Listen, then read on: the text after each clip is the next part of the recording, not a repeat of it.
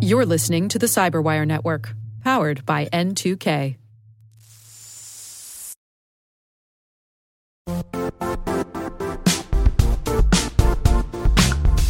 The IT world used to be simpler. You only had to secure and manage environments that you controlled. Then came new technologies and new ways to work. Now, employees, apps, and networks are everywhere. This means poor visibility, security gaps, and added risk. That's why Cloudflare created the first ever connectivity cloud. Visit cloudflare.com to protect your business everywhere you do business.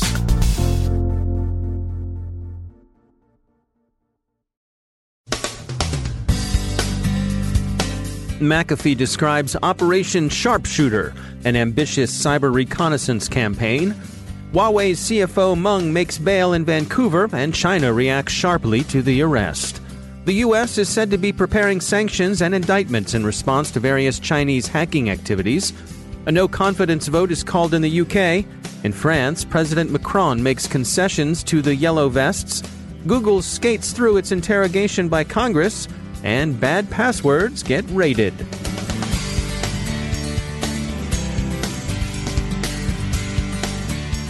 From the CyberWire studios at Data Tribe, I'm Dave Bittner with your CyberWire summary for Wednesday, December 12, 2018. McAfee Labs Malware Operations Group reports its discovery of Operation Sharpshooter, a critical infrastructure cyber reconnaissance campaign. They conclude it's a nation state operation, but they commendably are reticent about offering any specific attribution. They do note the campaign shows some code overlap with earlier operations by the Lazarus Group, which of course has long been associated with North Korea. Operation Sharpshooter's targets are global in scope, but they're concentrated in several sectors nuclear, defense, energy, and financial services companies. McAfee says Sharpshooter uses an in memory implant to download and retrieve a second stage implant. They call that implant Rising Sun. And Rising Sun, which sets the target up for further exploitation, uses source code from the backdoor Trojan Duuzer, which the Lazarus Group deployed back in 2015. For now, at least, Operation Sharpshooter must be regarded as a reconnaissance effort it would be prudent to regard reconnaissance of this kind as the first stage of a larger program, and also as possible battle space preparation for subsequent attacks.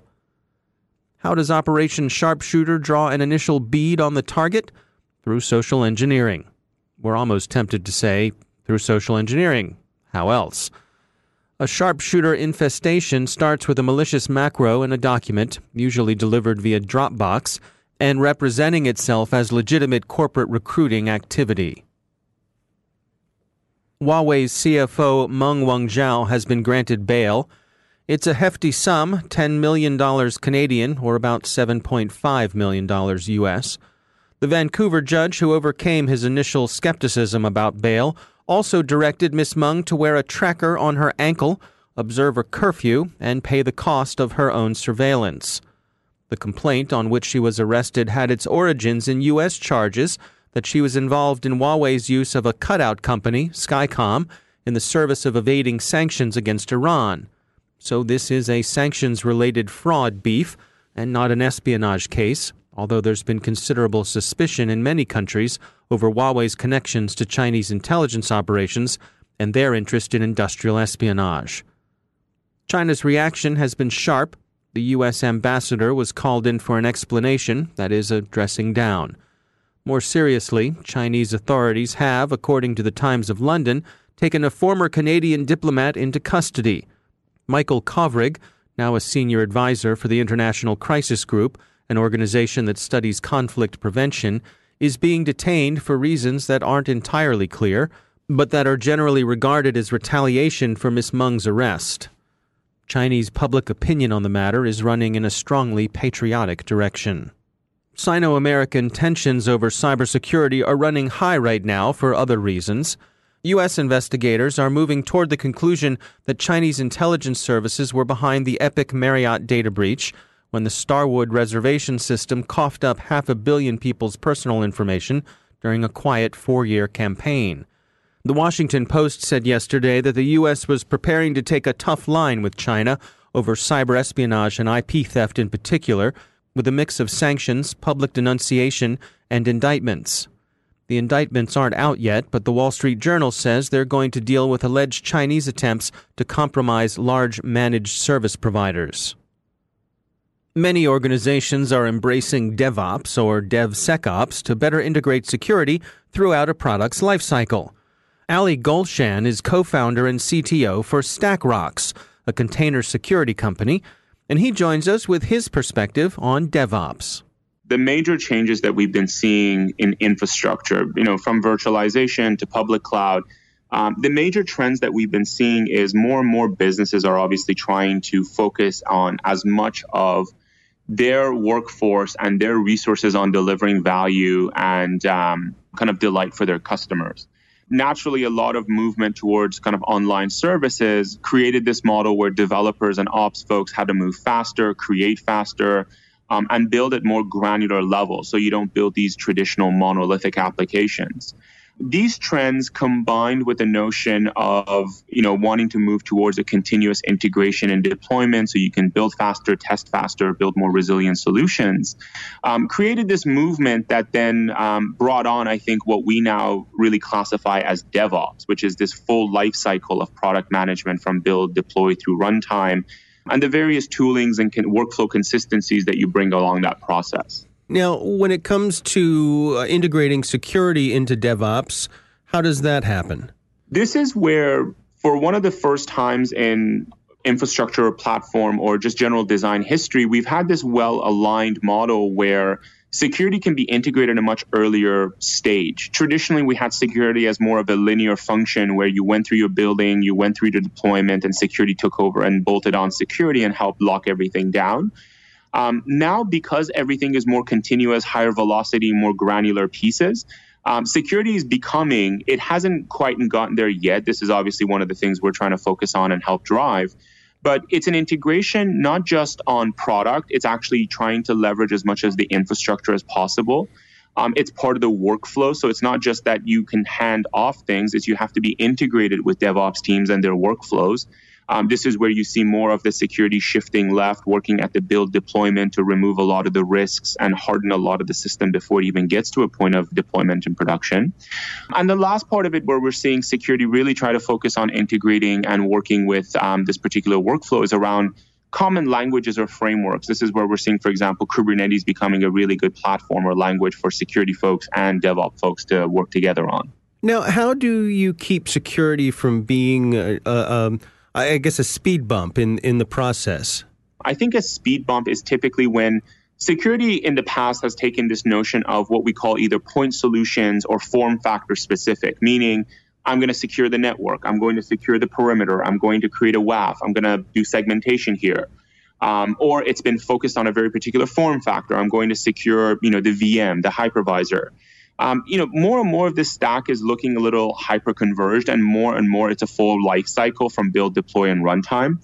So the way security becomes more integrated is it's it's a very philosophical, um, very much a philosophical change for security, which is more taking the approach of being guardrails at a more granular, earlier kind of continuous process stage versus trying to have these batch process checkpoints where I analyze all this and I either have to say yes or no or fix things. So it's the continuous aspects of it. Is security going from being, you know, pointed and point solutioned and batched to a continuous model um, that is allowing security to become more integrated versus a speed bump? Yeah, it seems to me like uh, along with this goes some sort of um, culture change within the organization itself. Absolutely. And I think this is where, in a larger market and a larger customers, we see it under digital transformation. But more practically, we're seeing it as the mindset is the company is trying to move fast, um, offer value. There's an enormous amount of competition in every sector being built. Companies moving away from, you know, kind of models of trying to manage as little of their infrastructure and platforms as possible, focus more of their time and management on the application side. Um, and I think these naturally have led into this DevOps, DevSecOps. But the, the higher aspect of what we see is obviously you have to do more with less people and you have to automate because you're dealing with massive scale. So I think these are the core principles that we've seen create this philosophy around this current market. That's Ali Golshan from StackRox. Two European political crises are nearing a kind of conclusion. British Prime Minister Theresa May survived a no confidence vote today, largely over the handling of Brexit. The Prime Minister needed a simple majority of the governing party to continue in office. The final tally was 200 against 117. The other crisis involves the yellow vest unrest in France. President Emmanuel Macron has publicly offered concessions on taxes to the Gilets jaunes, but he's emerging from the essentially populist furor in a somewhat weakened political position. Investigation of influence operations affecting the crisis is in progress. But in this case, any foreign, and by foreign we mean Russian, influence operations, while likely enough on a priori grounds, would be an act of supererogation. The unrest seems to be overdetermined by various existing grievances. The U.S. House Judiciary Committee's quizzing of Google CEO Sundar Pichai yesterday is being lamented as a lost opportunity by op eds in Bloomberg and Wired, to cite just two of several. Democrat and Republican members of the committee are seen as having swapped partisan shots at the expense of examining big tech's manifold issues privacy, monopolistic practices, data collection and monetization, charges of bias, particularly viewpoint bias, and so on. The committee chair, Representative Robert Goodlatte, Republican of Virginia, did draw sharp attention to Google's data collection practices. They have, he said, an appetite for user data whose veracity would make the NSA blush. Not, we hasten to note, that we necessarily agree that NSA has anything to blush about. Mr. Pichai did tell reporters that Mountain View was still trying to work through a lot of difficult issues involving content moderation. One of those issues involves Project Dragonfly, which has been the internally and externally controversial search engine Google has under development. It's widely regarded as a censorship tool Google's building at the behest of the Chinese government. Dragonfly is thought to represent the company's attempt to re enter the Chinese market in a big way. The Washington Post says Mr. Pichai and his company emerged unscathed from the hearing room. They certainly escaped the kind of wire brushing Mr. Zuckerberg's Facebook lieutenants received on Capitol Hill, and especially in Westminster.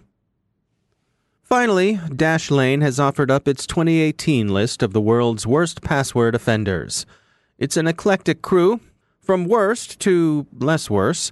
It includes Kanye West, the Pentagon, people who buy and trade cryptocurrencies, the manufacturers of Nutella, the sweetened palm oil spread with the distinctive blended flavors of cocoa and hazelnut, British barristers and solicitors, the Lone Star State of Texas, the White House staff, the United Nations, and, sad to say, the University of Cambridge.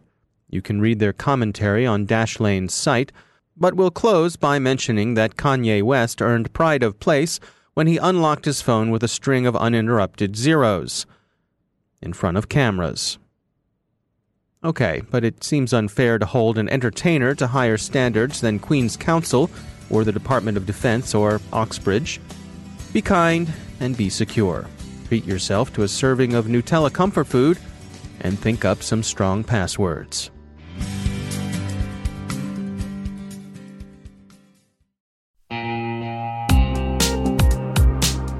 Managing the requirements for modern security programs is increasingly challenging and time consuming.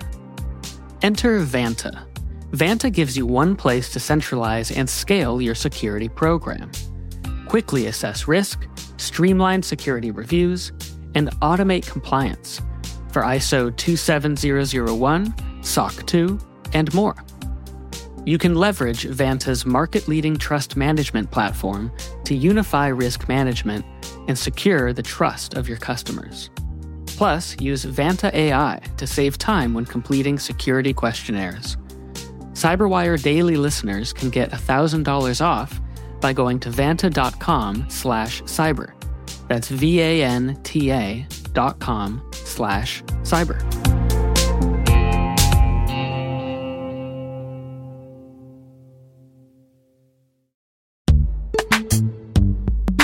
In the dynamic world of enterprise security, identity architects and IT leaders face a major challenge.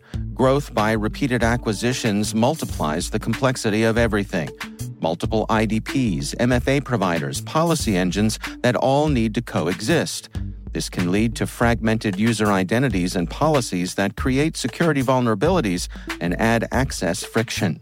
Strata Identity solves this. Now you can decommission unneeded IDPs and consolidate the ones you'd like to keep without rewriting apps or disrupting users, engineers, and app owners. Plus, Strata's modular architecture makes it easy to integrate with any identity provider without manual maintenance and coding. Join the ranks of cybersecurity leaders using identity orchestration. Visit strata.io slash cyberwire, share your top identity security priorities, and receive a pair of complimentary AirPods Pro. Offer valid for organizations with over 5,000 employees. Step into a new era of identity management at strata.io slash cyberwire.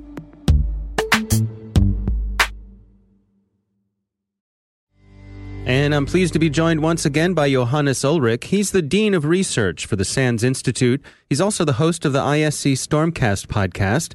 Johannes, it's great to have you back. Um, you know, here we are. The holidays are coming up quickly, and uh, you had some some tips and advice for folks when it comes to those devices you might find uh, under the Christmas tree. Yes, uh, one issue that always seems to be coming up is that devices that people buy come with malware already pre-installed, and sometimes that has happened in the factory in the past, where, for example, test systems were infected and then copied their malware over uh, to these devices. We have seen this a lot with USB picture frames and the like. The other reason uh, we have seen this is uh, you saved some money and you sort of got the open box special in the store, well, uh, that device may have been used uh, by someone else, and they often don't properly delete all the software and malware, of course, uh, that they may have either intentionally or accidentally copied to the device. So, so how do you know if a, if a device has been properly, uh, you know, restored to factory condition? You don't really know, and that's sort of a little bit of problem. So you should assume it has not been inst- uh, restored to factory condition. So before you connect the device to anything like your computer to sort of initialize it or copy over uh, pictures or whatever, uh, see if uh, you can sort of uh, do a factory reset yourself. Quite often they have some reset button or so that you can use to do a factory reset. That would be a first step. And then, of course, before you connect the device uh, to your computer, make sure that computer is running some up-to-date anti-malware and such. So if something is still sitting on that device, well, uh, hopefully it will get caught uh, by your anti-malware. Yeah, and also uh, I, I, suspect um, it, it, would be good to uh, segment your home network if you can. Yeah, segment your home network is always great if there's like a Wi-Fi device or such. If you are geek like you know many of us uh, set up a packet sniffer uh, see what's happening on the wi-fi. And i actually have seen a couple things there. Uh, i remember like a couple years back a weather station and of course uh, i set up a packet sniffer whenever i bring up uh, a new device on my network. Of course you and do. promptly i saw that it actually sent my wi-fi password back to the manufacturer in the clear. So wow. uh, so that's definitely a nice exercise to do um, always fun with the kids to look at uh, packet captures under the tree. Um, right, sit in front of a nice warm fire. nice warm fire, yes. Uh, so that's, uh, and of course, also, if you then don't like the device and you return it to the store, make sure you first erase all information, at least as good as you can. Sometimes that's not always that easy. Yeah. No, it, it's a tough thing to navigate. Uh, trying to make sure. I, I guess you know sometimes those open box deals aren't such a good deal. Yeah, and like I said, it's not always the open box deals. Yeah, sometimes it's uh, actually from the factory they come, as we call it, certified pre-pwned. You know, the, uh, There's a special sticker that comes on the box. Yeah. Yes. All right. Well, as always, Johannes Ulrich, thanks for joining us. Thank you.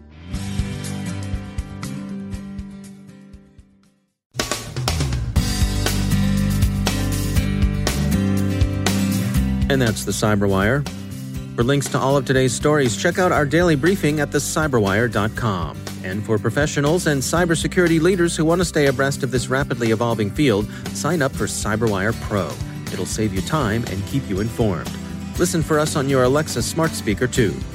The Cyberwire podcast is proudly produced in Maryland out of the startup studios of Data Tribe, where they're co building the next generation of cybersecurity teams and technologies. Our amazing Cyberwire team is Elliot Peltzman, Puru Prakash, Stefan Vaziri, Kelsey Bond, Tim Nodar, Joe Carrigan, Carole Theriault, Ben Yelin, Nick Veliky, Gina Johnson, Bennett Moe, Chris Russell, John Petrik, Jennifer Eiben, Rick Howard, Peter Kilpe, and I'm Dave Bittner. Thanks for listening. We'll see you back here tomorrow.